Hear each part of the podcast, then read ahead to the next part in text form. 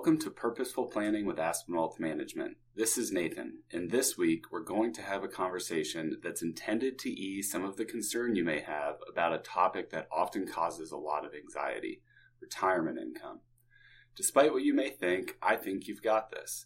In today's kickoff discussion, I will explain what I mean when I say you've got this and dive into some survey data you may find interesting and hopefully encouraging.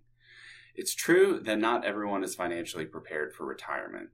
This year, the Employee Benefit Research Institute estimated that almost 41% of American households will run short of money in retirement. That's an improvement over 2014 when nearly 43% of 35 to 64 year olds were unprepared, so we're heading in the right direction. And here's some even better news many Americans are doing better financially in retirement than they expected. Each year, T. Rowe Price surveys Americans who participate in or are eligible to participate in employer sponsored 401k plans.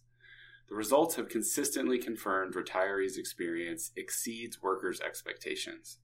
For instance, people who have been retired for 10 or more years were asked, given your savings, income, and expenditures, which of the following statements are true of your retirement? You may find the answer surprising. 81% say they do have enough money to pay for health care. 72% live as well as or better than when they were working. 66% will be able to leave money to family members or charity. 28% will be able to help out younger family members with tuition or housing.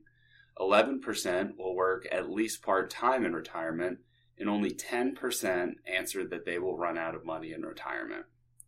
While retirement has a different story for everyone, the survey found satisfied retirees did tend to have more income than unsatisfied retirees.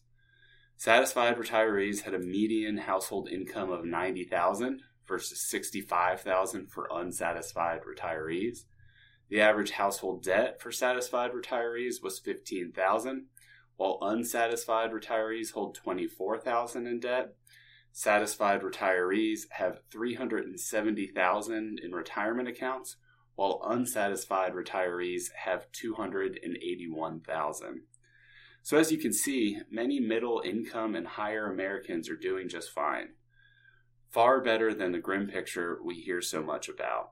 But those who are doing well have money saved and have income from those savings. And those who are less than satisfied with their retirement experience have less money saved and a lower income level. You may be wondering what you can do to increase the likelihood that you're in the satisfied group one day. Tune back in tomorrow to hear about some of the potential retirement income streams you may be able to include in your overall plan, including Social Security, retirement plan savings, and pensions. Purposeful Planning is both an Alexa flash briefing and a podcast with new episodes under three minutes every weekday. You can listen on your podcast app. Just search for Purposeful Planning with Aspen Wealth Management, or go to your Alexa app and search Purposeful Planning under Settings